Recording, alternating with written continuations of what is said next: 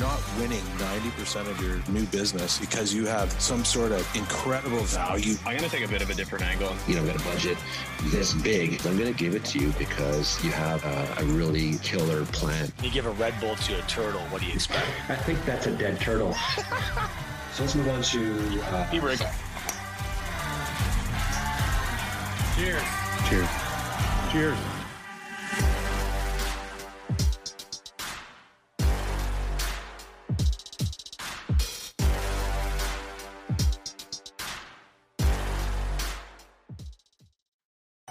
Does your current premium finance company lock you into long-term agreements? That's because they don't want you talking to us. At IFS, we win your business the good old-fashioned way, with customer service. I know you don't always have to use a premium finance company, but when you do, you should use IFS. Cheers. Hi there, and welcome to another episode of the Digital Insurance Pint Podcast. As always, I'm your host, Tom Reed, and I'm joined by my colleagues Steve Earle, CEO of Cheap Insurance, Jeff Roy, CEO of Excalibur Insurance, and Adam Mitchell, CEO of Mitchell and Whale. Today we are super pleased to have Nigel Walsh with us from Google, all the way over in the UK. Hi, Nigel, how's it going? I am fantastic. Thank you very much. I am both excited and super nervous to be joining you guys. Everybody's nervous at the beginning. By the end, they're all pissed off. So, uh...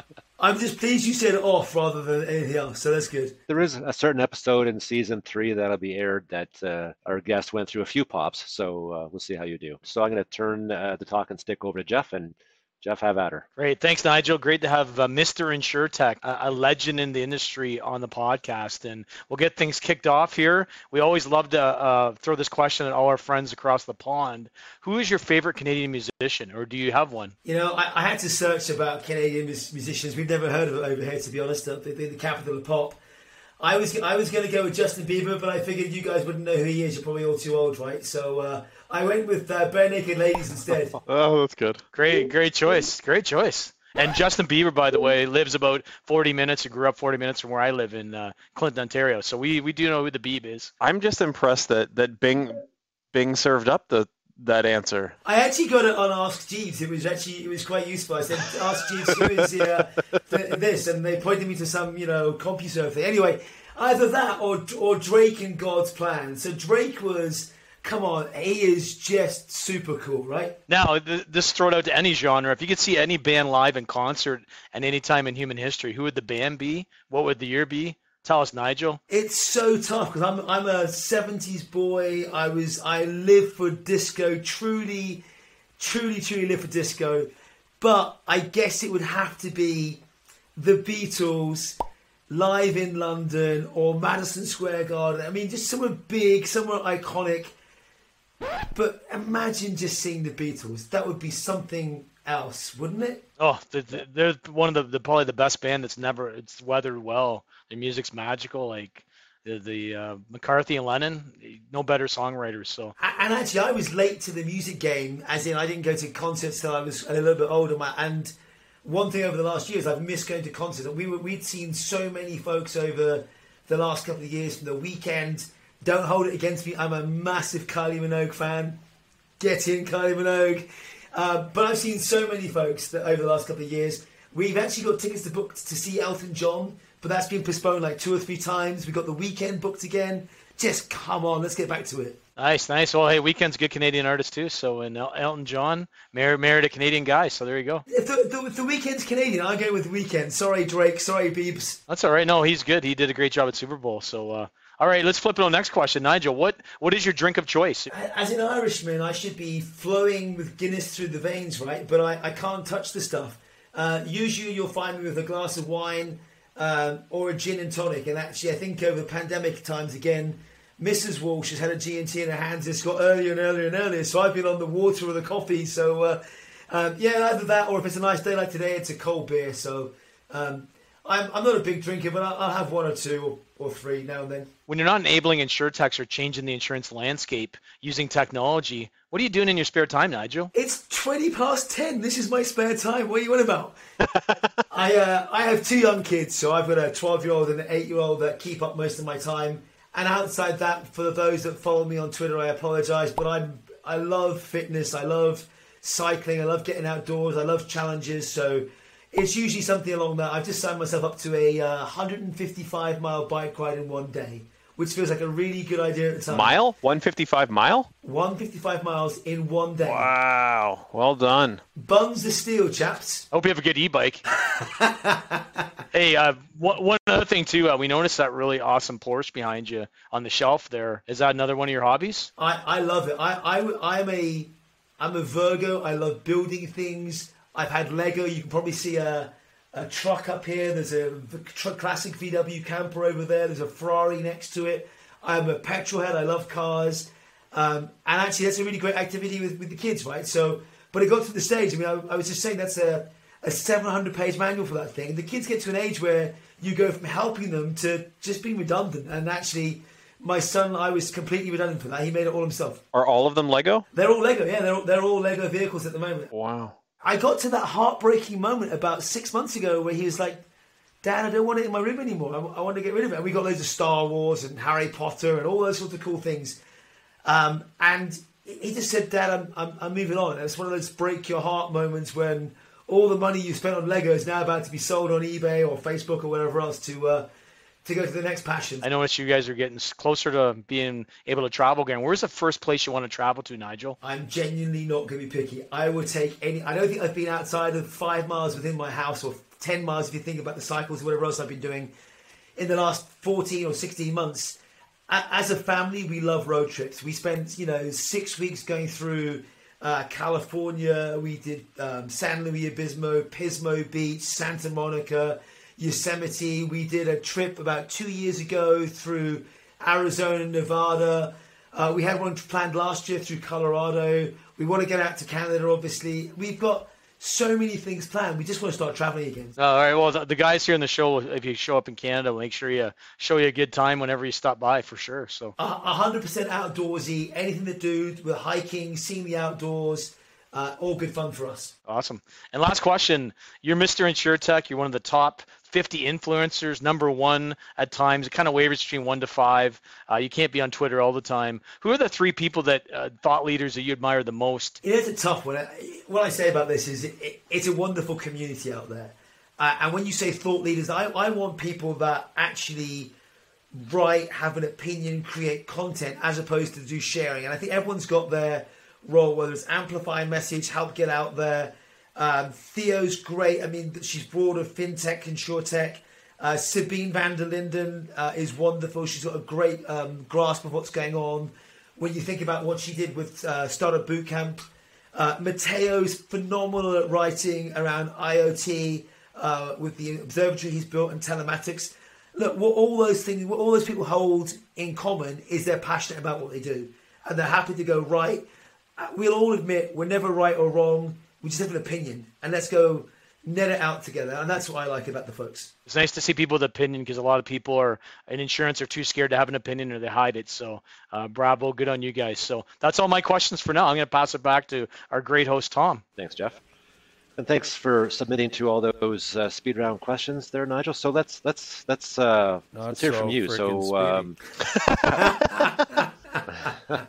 Could you say that any slower, Steve? you give it a Red Bull like the turtle, right? No. It could be his internet. He's, he is on the East Coast. Maybe we should get you some Google Wi-Fi. It's quite good, I hear. Is that translating across a fucking That's pond? not a turtle. That's a bird. all right, with that with that uh, in our rear, rear view mirror, uh, Nigel, uh, in your own words here, give us your bio. What has led you uh, to being with us at uh, Oh Dark 30 London time on the Digital Insurance Pint podcast? What has led up to your guest appearance on our show? I talk about um, my ambition to help people fall in love with insurance. I feel people don't understand it enough, care about it enough, like it enough. And having seen and been responsible for a whole lot of technology transformation over the last 10, 15, dare I say, almost 20 years, uh, helping organizations implement, engage, and look at things in a different way. Um, my journey to here is, you know, I've been at uh, Google three or four months now, an amazing organization looking from the outside in, a truly awesome organization on the inside looking back out. Um, prior to that, I spent five years at, at Deloitte, where I led, you know, global future of insurance, uh, uh, which was again a, an amazing opportunity.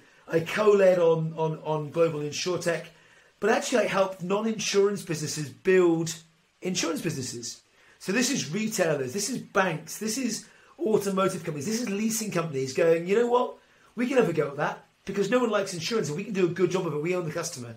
So I had a really good fun trying to build out and help organizations launch these new businesses from scratch. And they're serious. They are deadly serious about going, you know what? We own the customer. We want to maintain our ownership of the customer. And we think we can do a, a really good job of it. The barriers to entry to get there are just dropping left, right, and centre. And you know the insurtech community as well as I do and what's going on and the investments that are made. There's got to be 5,000 plus startups now with 40 plus billion dollars invested we are not short of money, we are not short of ideas, and we're not short of ambition to go after this thing. So, for me, what led up to this is the passion to go help change the industry for the better and make it much easier for customers, brokers, agents, distribution networks to engage in, in what insurance is today, but more importantly, what it's going to do tomorrow. It's quite refreshing, I think, to hear somebody speak as passionately as you do about insurance. You know, we're the four of us are thick into things here, and sometimes those uh, hurdles tend to smack you right in the face. So it's uh, actually really refreshing to hear somebody as passionate as you are about insurance. I, no, I, I get, I get, I get it. I, I get it. I, my my worry is actually, I don't know if you guys have got young kids. My worry is, is twofold. One is my eight-year-old daughter. Will she ever learn to drive? Will she ever need to drive? Now we live in a reasonably um, urban area. We're not in the city. We're a little bit further out. Um, but still her desire to drive. I mean, I remember I was when I was 17. It was a long enough time ago. Uh, the first thing you do at 17 in the UK is you run out the door on your birthday and you get a driving lesson straight away. If you look at things like number of um, 17 year olds or 16 year olds or 18 year olds applying for a provisional license to get going is falling through the floor. People just don't want to do it anymore because the ability to access an, uh, a rideshare service, an Uber, a Lyft, or whatever else we've got, or a local taxi service is there. So why would I do it? So our change in mindset and attitude to how we treat assets, how we own assets, what we do with it, is going to make a huge jump in insurance going forward. And I, I think I worry that if we don't get ahead of it, we're going to be in a really bad spot quite quickly. The fresh approach to fresh entrance into it eh, from your past life, what was the I don't know, most successful or, or, nicest story you saw where they, they had a vision, they executed, and it, it worked pretty well? As I talked about earlier, actually, to, to someone else, um, if you look at uh, Poncho in Australia, led by a chap called Phil Wilson Brown and Marcus and a bunch of others, um, Poncho is a startup out of IAG, so one of Australia's largest insurance companies. And what I love about this, they actually won. They won Celent's Model Insurer of the Year award, I think last year. But what I, what I like about it is they took the best of the old world, so existing applications, existing things that work that didn't need to be changed, the best of the new world, so they took uh, technology from Socotra's and InsurTech, mashed it all together and created a proposition that was fit for purpose in today's day and age. And now you've got a great brand new insurance proposition which has got a really fresh feel to it. It's a um, a dynamic, more you know, a more engaging policy with plain English. It, they've just done a really awesome job at making it work. And I think that says actually we don't have to throw out all the old baby with the bathwater. We can take the bits that work still and don't need changing, add in the bits that we'd like to update to get us a new business model, whatever it might be, and run faster. I like your idea of the mashup though, because you know, a lot of ideas don't have to be 500% better. They need to be 5 or 10% better. You have to make six or seven moments of truth in the client experience a little bit better than your competitors. You don't necessarily have to completely change everything. It doesn't need to be thrown out and started again. You can actually just get these things better by making them 1% better each and every way. Is that the right answer? Sometimes, but not always. And I can come back to that later too. On your LinkedIn page, you talk about lovable insurance and every marketing person I've talked to in the insurance space talks about insurance as a grudge purchase, which seems to me to be the op- opposite of lovable insurance. So, in your opinion, Nigel, what does lovable insurance look like? When you mentioned the word insurance, uh, uh, I even had it a while back. I said to someone, "Oh, I work in insurance." He goes, "Oh, you must be an exciting person at a dinner party." But uh, we, we've all had it, right? You know, you don't want to stand at a bar other than an ITC in Vegas or uh, an insurance conference to go, I'm in insurance, because they just look at you and slowly back away, going, oh, God, this is going to be really dull. When actually, if you think about it, I, I look at financial services or, or fintech and banking and go, my kids will live their future without a bank account. It's not necessary. But you can't get a mortgage or drive a car or go on public transport or get into an office without us. So, frankly, we need to be able to be prouder and clearer about what it is that we do that enables life to move as it currently does. So, for me, lovable is either an outward facing thing to get people to understand what it is in a better way and know what they're buying, or internally to go, actually, if you want these things, there's a really, really great way for us to attract talent. And and you you'll see this day in, day out. How does someone in insurance, if we speak, oh, it's just a grudge, sorry, as opposed to we're insurance and ultimately we're an AI organization, a data organization, machine learning. My co-host on InsurTech Insiders has a lovely phrase that she wrote, I think, in Forbes, where she said, We've got self-driving cars and drones. What have you got? Find me any other industry that's got that. I mean, it's truly, it's kind of like slam dunk, mic drop moment. We've got to be more passionate about um, the industry and what we're doing and how we enable it going forward. Awesome. I actually saw one of my former colleagues. I don't know if you guys know Chris Miller uh, up in Edmonton. He's with um, Lloyd Sadd. He gave a very similar speech to a bunch of you know a whole crowd of insurance people at a conference. Similar kind of concept, which is the world doesn't operate without insurance. Um, and his perspective was a little bit different. Basically, was you know go screw yourself by slinking away from me at the party. Whereas it seems your approach is a little more like let's let's grab this by the uh, by the uh, short hairs and and uh, inject some passion back into it. No, I was just saying it's really refreshing. Of like, it's got me second guessing. Of like, yeah, what what is all the graping about? I've been hanging around Angry Steve too long. This is I need more Nigel in my life. I, I don't know what the system is like in Canada, but if I look at the UK system, my kids will come out of school and they'll know some fancy maths, they'll know geography, history, and whatever else. Will they know how to change a car tire? Will they know how to change a outlet on a uh, a toaster? Will they know what compound interest is? And more importantly, will they know what insurance is? Now, I know some brokers in the U.S. that are actually educating, going in the schools, educating about finance, insurance, banking, like common sense skills that you know you walk out where you're intellectual enough to go to school, but not smart enough to be able to handle real life problems, right? And I, and I think we've got to work out as well where you where do we go for it? Is it the education establishment's issue? Is it a government issue or is it a an insurance industry issue? Nigel, it's let's let's put the focus squarely on Canada for a moment in, in your opinion, who are the top five insurtech startups? I'm not sure you're going to call it an insurtech, but I'm going to call it out because it was built by a buddy of mine, uh, and that's Sonnet. And I love what they've done. You, you might tell me it's good, bad, or indifferent. I'd love to get your perspective. But the story that Mark told, at least, is a very strong story. Um, and I like the way it's been done and, and what they've done. I like the fact that Economical transform themselves as an organization into a tech driven organization. I, I, love that. I think it's a good story to tell. I like what they're up to. Players' health, you know, back to my passion for exercise and fitness. If you speak to Neil Mitchell, he's always stalking me in Strava and giving me encouragement online and whatever else. Um, so I like the idea of actually um, removing or helping risk mitigation for sports professionals uh, and stuff like that. And then, of course, you wouldn't expect me to say anything else other than given where I work today, but someone like Chisel AI. Um, and, you know, we talked about it a second ago about machine reading, or sorry, reading policies. Well, actually, there's got to be a better and smarter way to do it. Chisel won the Zurich first uh, uh, innovation competition led by Mark Budd team, so that was uh, a couple of years back.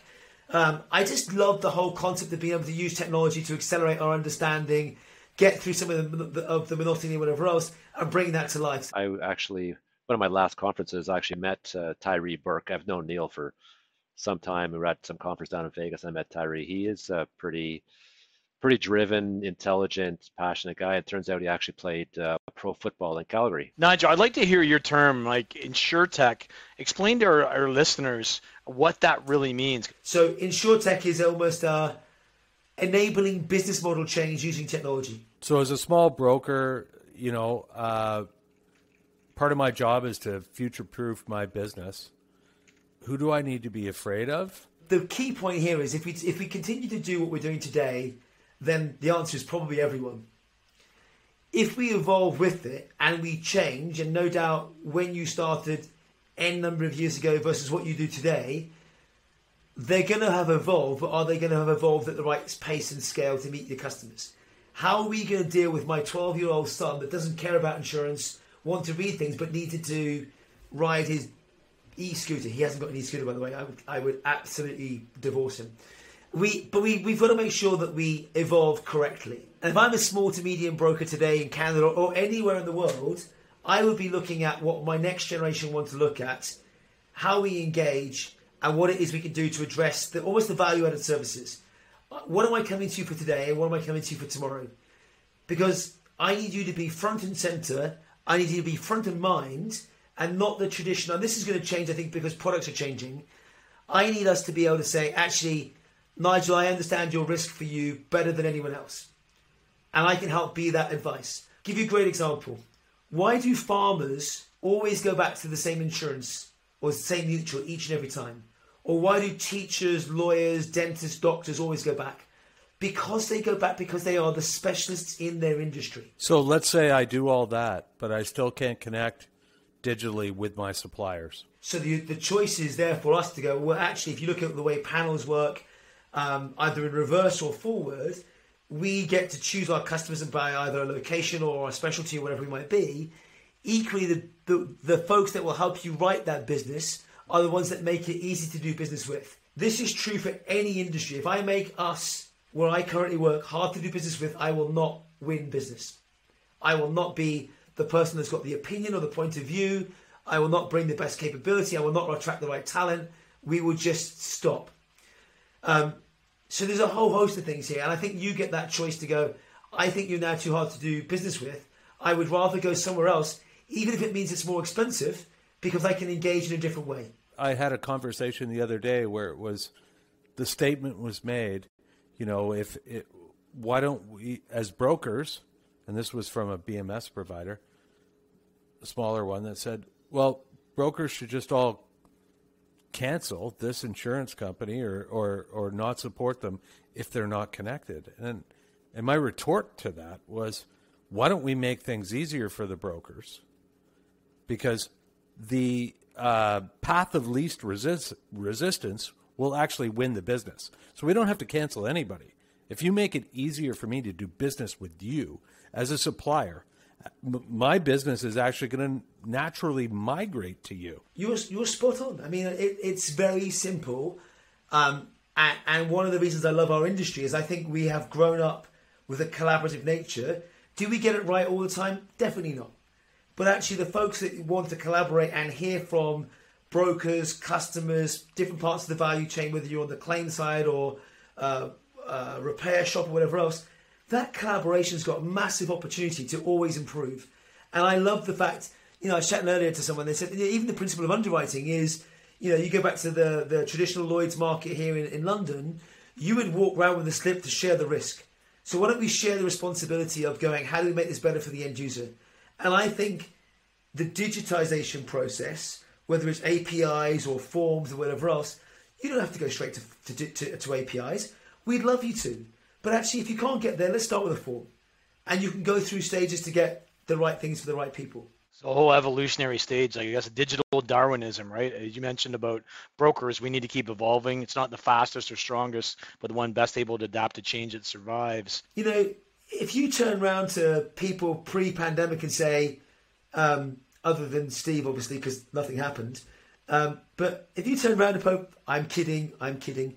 If you turn around to people and said, hey, we're going to move the entire industry and every industry home overnight and not miss a heartbeat, we'd all laughed, wouldn't we? But look at what we achieved as a, as a, as a race, as a nation, as a, as a group of companies. We all operated. Our biggest travesty now would be reverting back to what it was.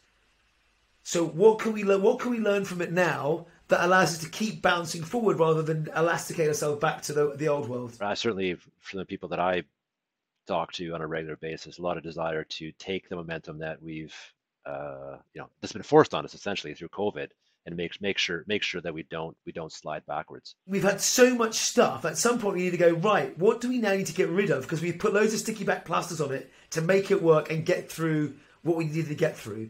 Now, how do we take some of those plasters off to make it work more efficiently? I'm going to make a statement here, and and and you you can agree or disagree. What I'm sort of seeing, and particularly in the last, geez, even 60 days, is that uh, we have a lot of large insurers who have for years been saying, you know, we want to be ahead of disruption. We want to be ahead of disruption. We actually want to be a disruptor. That sort of talk.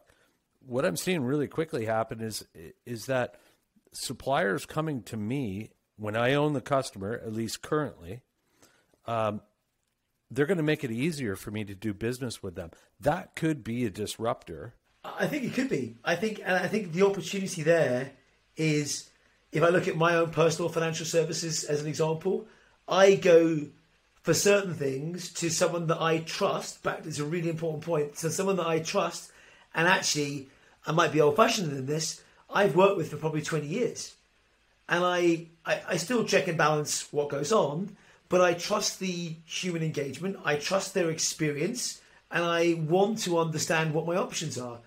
And they've never let me down. They've equally told me, Nigel, we can't do the right thing for you. You need to go do this. And I can't even do it for you because if I could, I would.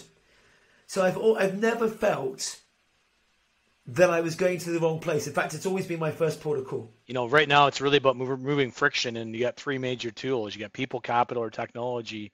And as we're now seeing, software is completely eating the world. The one good thing about brokers uh, around the world, though, is who's in a better place to disrupt. Uh, we got because we don't actually own the policy. Uber, the largest taxi company, doesn't own any vehicles. You know, Airbnb, the largest accommodation provider, owns no real estate. You know, the most popular media like Facebook doesn't create any content. So we're in a good space in essence because we basically uh, we we don't actually own the insurance company. We can distribute things quickly, but we got to be very nimble and, as you said, create that experience and get people engaged. I mean, I'm I'm an insurance guy at heart. Secondly, a, a technology guy. As Steve put it perfectly a second ago, how do we create experiences that customers just come to us for first and foremost? And, and actually, the thing I would do in this instance is actually, if you've created that viral, go to Steve, he's the guy. Go to Jeff, he's the guy. Um, then you've created everything that you need. Uh, we've seen a whole host of folks do really, really well in, in, in multiple different ways, but I'll, I'll stick to insurance and transformation from that perspective. Hey, loyal listeners, when you hear me say CAS certified, that means that we use them in our agency. Are you a local insurance agent looking to take your business to the next level? Write more business and see your agency succeed with NBS aka Nationwide Brokerage Solutions. But like in today's world, we use these initials like it's cool because it is it's hip.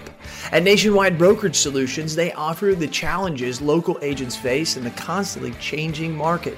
That's why they offer a wide array of personal and commercial markets and policy options to help you meet the needs of your customers, no matter how unique they may be.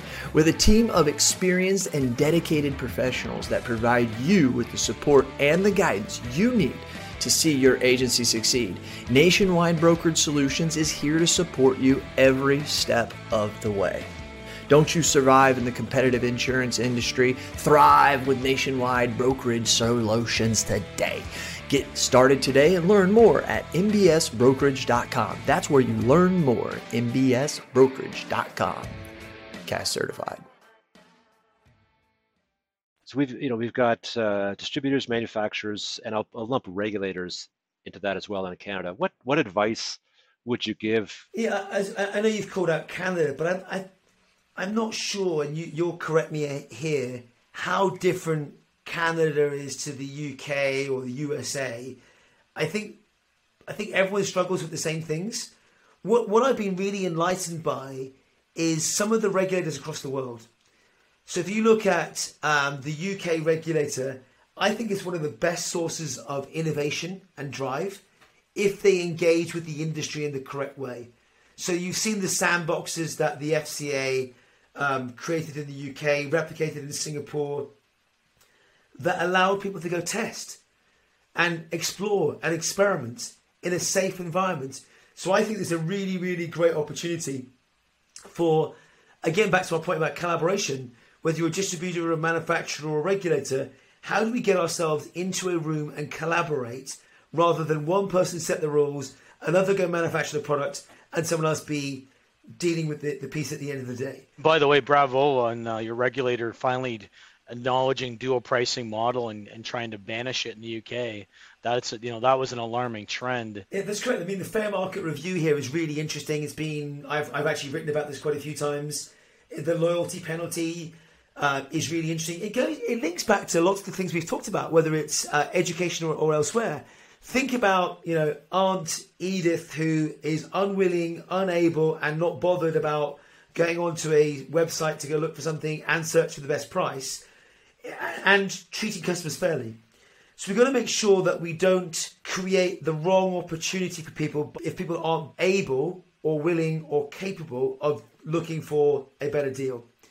So I actually I think the industry's welcomed it. It has a or could have a profound impact on things like price comparison websites and whatever else because frankly they compare price not value or service. And I'm not sure any of us go out there and say, hey, let's race to zero. We all go out there and go, I'll be there for you if you need me. I've got the best experience on these things. And if there's a claim, don't worry, I got you. Well, yeah, that, that I mean that that does come back to how people experience insurance, right? I mean, most people experience insurance.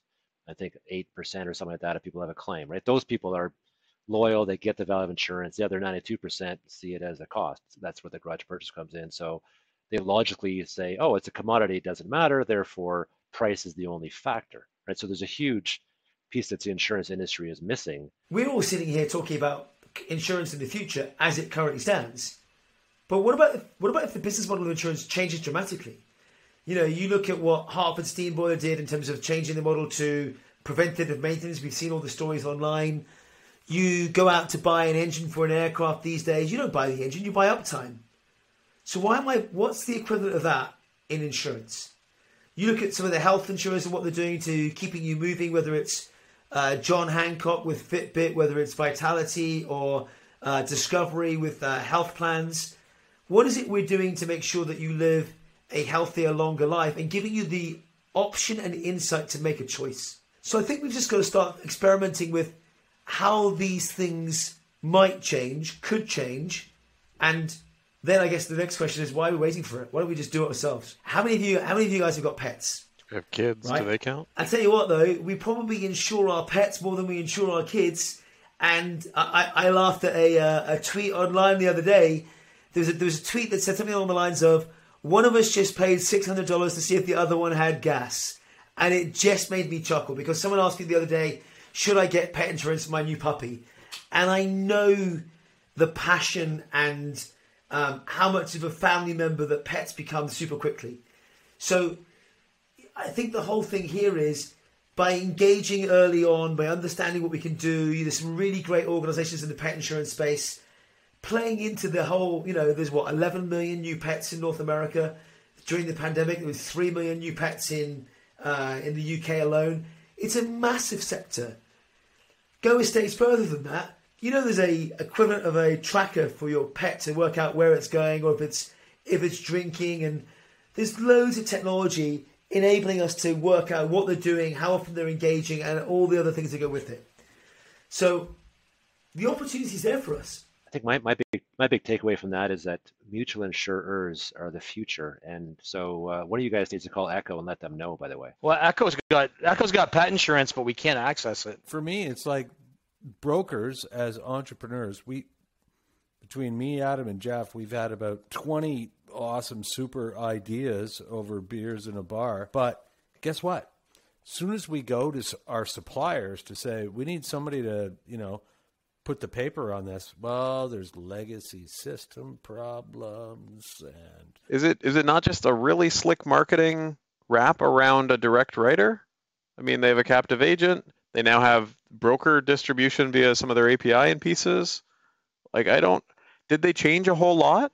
My, my neobank, I'm with Starling Bank in the UK. I love what they do. They're an app-only bank, but you know what? They released a web portal. Do I use it? Yeah, I do. I enjoy it. My old bank had a had a a not as good app experience, and I had to change for different reasons.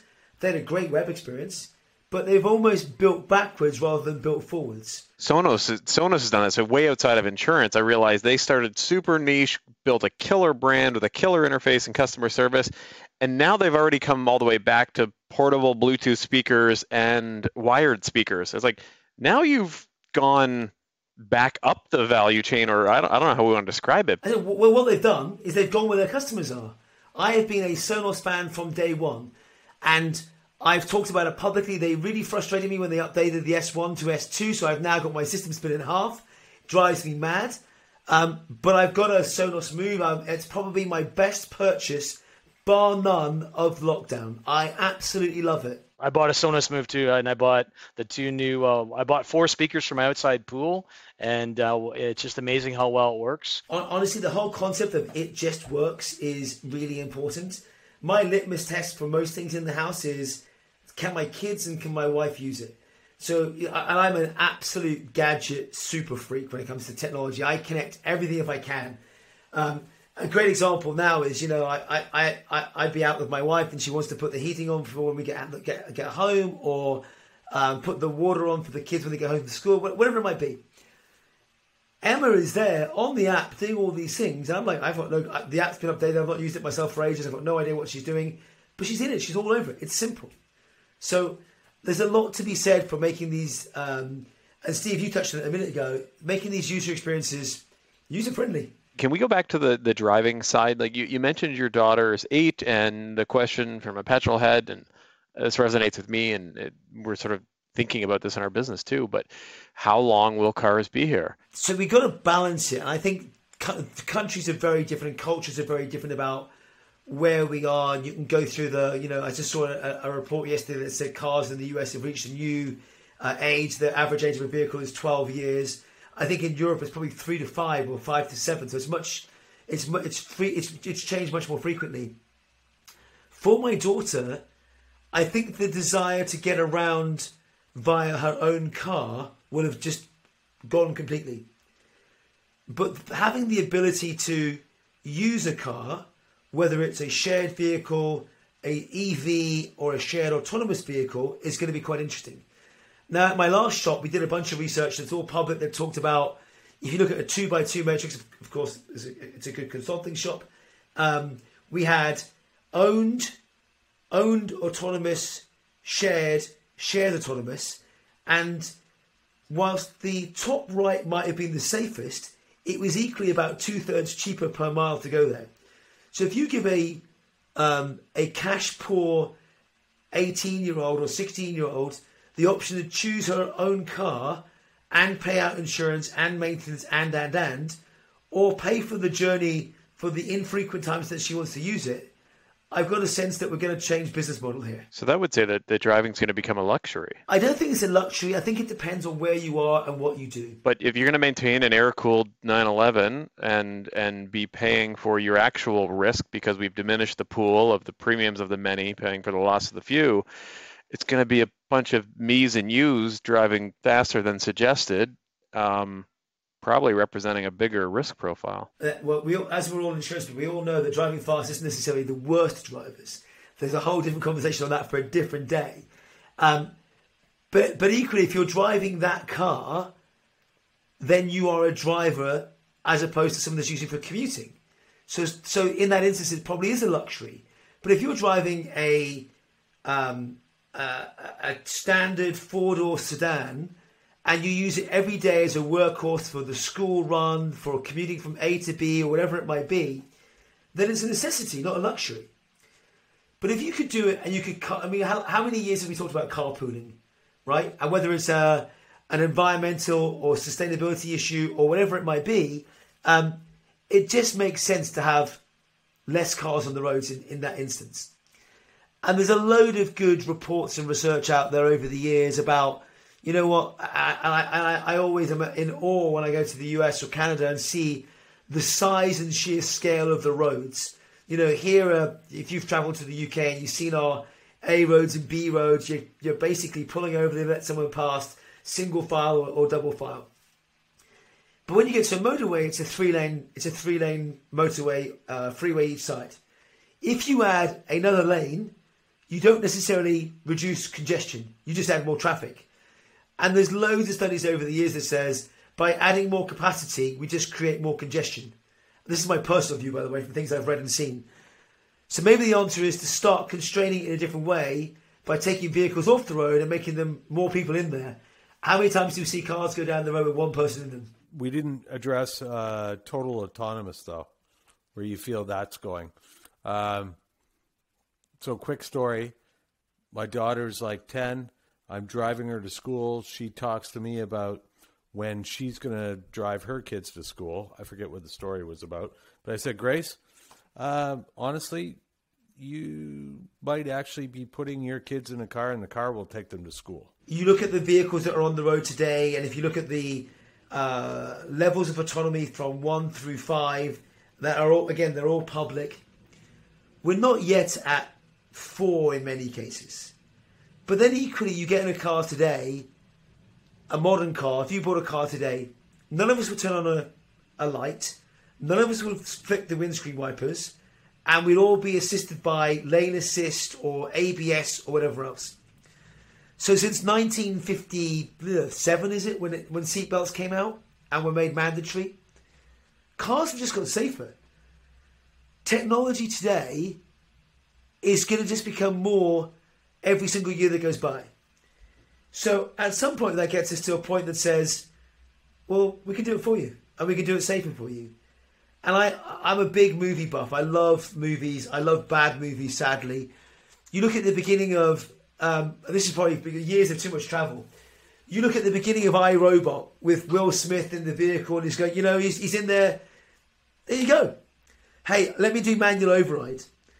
And I love that because he's going, I can do it better than the machine. Well, you just have to go look on YouTube and, and you'll see that actually, in fact, we all know from an insurance perspective, we as humans are probably the worst part of the driving experience, bar none, right? So two things I want to try on for size, and then I'll hand it over to Tom as I, as I know he's trying to bring us to a close. But you hit on the idea I've been thinking for a while that there's going to be this halfway point, or maybe it's the full evolution where um, you you get to buy your GT3 and it'll be there and it'll have autonomous mode, which will be the modern version of cruise control, and it'll take you to work, and then you can hit off and it goes no nannies, all fun, and but your telematics device is now going to bill you 80 cents per kilometer on your risk profile when you put it back into full go smart mode. Um, you know, it's back down to a penny a kilometer. Like the best 80 cents you've ever spent in your life. We, we know telematics are starting to emerge in our marketplace where there's hard braking events and there's acceleration and there's cornering. What if those just added up as risk points? And if you had a spirited drive that day, much like you consumed more gas, you consumed more insurance. What you're describing now, though, is the difference between pay as you drive versus pay how you drive. And what you might end up with is if you think about, you know, first party or even third party liability and theft or whatever else it might be, you might sit there and go, here's the core thing that I need. And there's startups like Cuvva in the UK with Freddie Macnamara or By Miles with James and team that give you this here's your core stuff that you have to have. Tick to regulation. As you then flex it, depending on the number of miles that you do above and beyond that, or how you drive, or whatever else that you do, we'll charge you more. It's no different than a cell phone plan, is it? It's no different than a health plan that says, Adam, you know what? Uh, you can do all the things that you want, but as you go above these things that you choose to do, we're going to bill you more for it. But if we give you the if we give you the insights, it's like telling Steve, if you tell Grace, don't put your hand in a hot fire, you're going to burn it. She's only ever going to do it once, right? Because she's going to realize it's, it's hot. So we can get all the insights and advice from peers, parents, brokers, wherever. How do we use that insight to then take action ourselves? I know the bag of candy I had earlier is bad for me. I still ate it. Change is slow until it's not. So I think you're right. It's going to be faster than we think. You know, it seems like nothing's happening and then everything happens and they hit that tipping point as Malcolm Gladwell would say, right? So I think the tipping point sooner than we think, but you know, people in Canada think we might have a 5-year, 10-year runway. You know, the numbers are over the map, right? But some of the challenges right now in rural for these self-driving cars is snow, uh, just identifying snow, blizzards and driving through that when you don't have great Wi-Fi connections. There's certain areas that we're not going to be there is quick. So, so the, some of the areas might be a little more delayed rolling out, but uh, I think you bring some good points. Uh, and you've really stretched, I think, all our mind about the invisible insurance and the invisible touch. Ask us five years ago, would we, would we all be sitting here on video chatting to each other uh, across the world? We'd have laughed. No way. We'd have to get together. Let's get on a plane, come together, and go grab a beer. And by the way, I'd love to do it next time we're all together. Let's definitely go grab a beer together. Um, right? I'm, I'm, uh, I, I'm all in on that. But this has also enabled a whole new level of collaboration communication that is just different. It's not better or worse. It took this sort of event to force the whole world and all the companies and executives into saying, well, you're trying it. I, I had a whole series on Twitter where I had, it took a pandemic, but. And I, as much as there's been misery and horrible experiences for so many, I think there's so many good things that have come out of the pandemic as well. And, and you already know I'm an optimist, right? So I think there's lots of things that we've done. Telehealth, telemedicine has gone through the roof. Go back to the comment. You, you listen to uh, Dr. Ali Parsa, the founder of Babylon, on any of the podcasts. He talks about physicians never wanting to use telemedicine. We always need to be in person. Uh, we took my daughter to the doctor. Uh, we did a we did a video appointment first and foremost. She had a lump under her skin. She said we can't see it on video. Come in. But you know what? How many of us are now going to sit in front of a, uh, and this is even worse as men, how many of us are going to sit in front of a doctor's surgery for three hours after wait, waiting the six months to get there? We have no qualms or issues with picking up our phone and going, book an appointment, it's this time, get it done. So we're never getting back to the old world in that way. Now, I'm a Rush fan, so some of you will also be Rush fans. Nigel, you may not know who they are. Hardly anyone in the world is a Rush fan. Oh, also, go to hell, Steve. I'm a Rush fan. I like Rush. Thank you. Nigel would like Rush if he the. We'll have to send him an MP3. So go go find go find the song called Red Red Barchetta. It tells you exactly what the future of driving is. Anyway, um, so uh, Nigel, we're gonna wrap it up. Uh, so first off, huge thanks for coming on the show. It was fascinating. Love the passion and the uh, the candor. Um, I do have to give a quick shout out to our sponsors, our title sponsor, IFS Premium Finance uh, also our sponsor Crew Group and Garrison, and uh, of course our charity partner WIC. Nigel, I'm going to get you to uh, wrap us up here, the last word, and maybe if I can eh, say whatever you want, but if you um, would be so kind as maybe to give some advice. We have hundreds of brokers who will be watching this episode. Uh, all you know, most of them small business owners. Most of them don't get a chance to talk to someone like yourself. Uh, so if you want to offer some words of advice to these folks who are dealing with the pandemic, dealing with carriers not connecting to them, dealing with crazy insurtechs popping up all over the place, you know, if you could offer them some words of wisdom and advice, that would be super appreciated. My, my advice is genuinely, we need to use our scale and our agility and not be afraid of change. Period. Right? You go and look out there at some of the innovation whether it's broker tech and what Dan and the team are up to. There is so many good things going on out there. If we stand still, whether you're an industry giant, a hundred year old organization, or a 20 year old broker, then things are going to change and they're going to change in front of you. And I've always been told you either watch the world go by or make the world go by. And I genuinely think that brokers will be here for a very, very long time. What we do will be different how we engage may be different, but the trust and engagement that we've got will only get stronger. So don't be afraid of it, embrace it, and we don't need to wait for it. Just go drive it. Nigel's trying to bring sexy back to insurance. Love it. Hang, hang on, hang on. Isn't that Justin Bieber bringing sexy back? So Justin Timberlake. We're close though. Close. Ah, darn. Okay. All right. It... No, that was good. That was awesome, bud. Really appreciate you. You know, sorry for stalking you online there a couple times, but uh, really appreciate you clearing some time for us. You know, I've always been a huge fan, uh, following the insure tech and just your thought leadership and your comments and it's your personality, just how everything's happened. Matteo's, I got to meet Matteo at insure tech in Vegas, and that was a cool moment. I have a lot of respect for him. So, you know, you guys are doing some great things. And what we need is to buy Mateo some socks. His feet are that smelly? Oh, I, I always tease him. We were at ITC and I was sitting at the ice cream parlor in, in the hotel and I walked past and he's there. And maybe I'm just old fashioned, but I, you know, I wear socks with my shoes and he was there very European, not wearing socks with a suit. I'm like, come on. Can you imagine the British tailors going mad on that one? That's that's Miami Vice. I guess he's trying to get the American Miami Vice look, but uh, it's funny. He does like to meet in the ice cream parlor. There you go. See, we've all got a story. He, look, I, I, I love his enthusiasm. I generally love his enthusiasm, his passion. And what he what he what he's built with IoT Observatory is great. It's really good insights. Again, community. It's community. Is retention important to your brokerage? Of course it is. That's why at IFS we have a cancellation prevention process. Want more details? Give us a call. I know you don't always use a premium finance company, but when you do, you should use IFS. Cheers.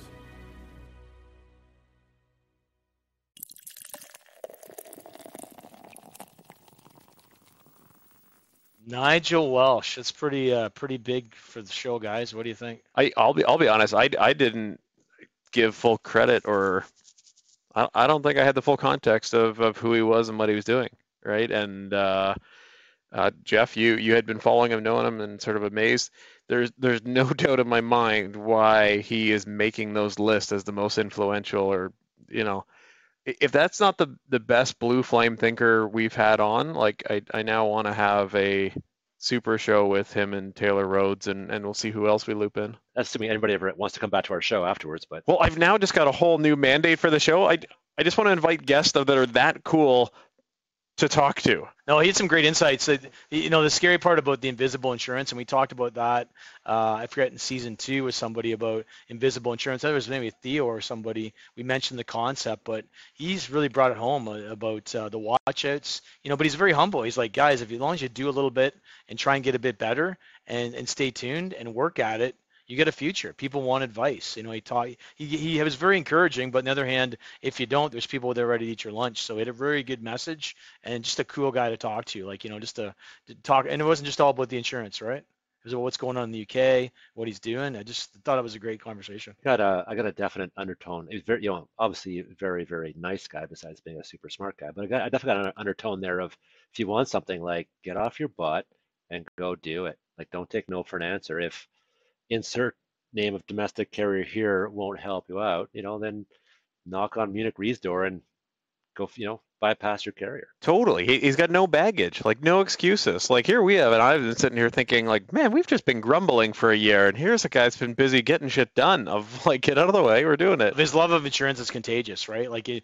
know, if you sit talk about how bad it is, what are you going to think? It's bad. It's a grudge buy. It's terrible. He talks about how to make it simple. We have autonomous cars and drones. Mic drop. I was like, yeah, fuck yeah, we do. Like Encore. You know, the scary part was invisible insurance might eat your lunch and all that kind of stuff. But the positive was, okay, your suppliers, uh, like they're the ones who might get disrupted because you, you're you you guys are distribution and you have tons of options. Like go get creative and be distributors and, and he really had, really had a good vibe about uh, collaboration too, about the power of it. Look, look how well he's an influencer, number one in the world for insurtech influencer. Like you can totally see how he was because he just he, he gets that conversation, and half the battle is having the conversation. Second part of the battle is getting the right people in the room. But if you're wrong, wrong people in the room, it's making a pivot. And he basically said that, hey, you get the wrong person, move on, right? I, I love this comment about about sort of the mutual approach and and uh, call it social circus for lack of a better term. And when he was talking about that, I was in my head, I was thinking, man, what if what if I got everybody in my neighborhood? You know, there's a hundred houses sort of in spitting distance of my place. What if everybody was in, you know uh, was insured through the same place and got a discount if our neighbor didn't have an accident. You know we'd all be looking out for each other. Well and how many different things like you know we threw out the mission to make insurance not suck but like quite frankly there's still a lot of things that suck. Yeah and then how many things are we trying to you know i know a lot of people on the call here all, all four of us are doing stuff whether it's go paperless whether it's dx initiative whether it's connectivity. We're trying to give time to make it suck less and we're trying to control what we can control. And you know there's only so much you can do but at least we're trying to do something. We're not sitting around you know back to tom Thing, waiting or trying to get through the turnstile of life with somebody else's push. It's a difficult time to pivot in the sense of you have 80% of our suppliers going through uh, legacy to new system change right now who they've all shit the bed on it. The good point is Tom's brought up with the research done at IBAC that you know the, the here's the uh, here's the standards and I've tightened up the CSIO standards. So these people that want to jump onto it have never had a better roadmap to get stuff done. So we're starting to find a way through. We're starting to lead the blind. We're starting to start out with the brokers as opposed to being done to us. We're making it happen. So as much as we let's try and disguise how the beer's half full, Steve, even though mine's empty. It's it's better than we think it is, and I think Nigel's kind of instilled that into us. He gives us hope. Those people that kind of light a fire inside you, not under you. You need people like Nigel to light a fire. Like why why not us? Why not now? What, what was his closing thought? Like what, what do you you can either oh he had a really elegant line for you can you can You can be ahead of the pace, or you can no follow it. no as- that wasn't it. No, you can watch you can watch the world go by, or you can you can you can, you can help make the world happen, right? This is why we're not working for Google. This was 10 minutes ago, for God's sakes. Hey, this is why I have a headset in my basement, and he's building 700 page Porsches. Although, back to Steve, to your point, I just want to I just want to talk to that one for a second about you know 80% of insurers going through legacy change. Actually, if we can get them to see it this way, this is the perfect time to have these kind of conversations because the worst time is after they spent 50 to 300 million dollars building it, and you go, oh, can we add one more thing? And they're like, nah, it's over, man. We just spent a ton of money. Like we're done. Look at a company, I won't name names, but they own Sonnet. Um, they bought Guidewire and they chose to go the cheaper route because it was cheaper to uh, have only direct bill. You, you can watch the world go by, or you can make the world go by. And I think that's exactly what he said. God bless Evernote. His one thoughts I like the best too is we need to use our scale and agility and not be afraid of change. Hello, loyal listeners. Hey, are you a local agent struggling to find markets for your client? Maybe you, maybe not. Look no further than Nation Brokerage Solutions. With over 200 carriers, their comprehensive options give you what you need for your customers' ever changing needs. With NBS, as they say it in the cool world, you can confidently offer a wide range of options to better support your customers and grow your business, AK Agency. Don't settle for less, do more with NBS. For more information about nationwide brokerage solutions, visit nbsbrokerage.com. Cast certified.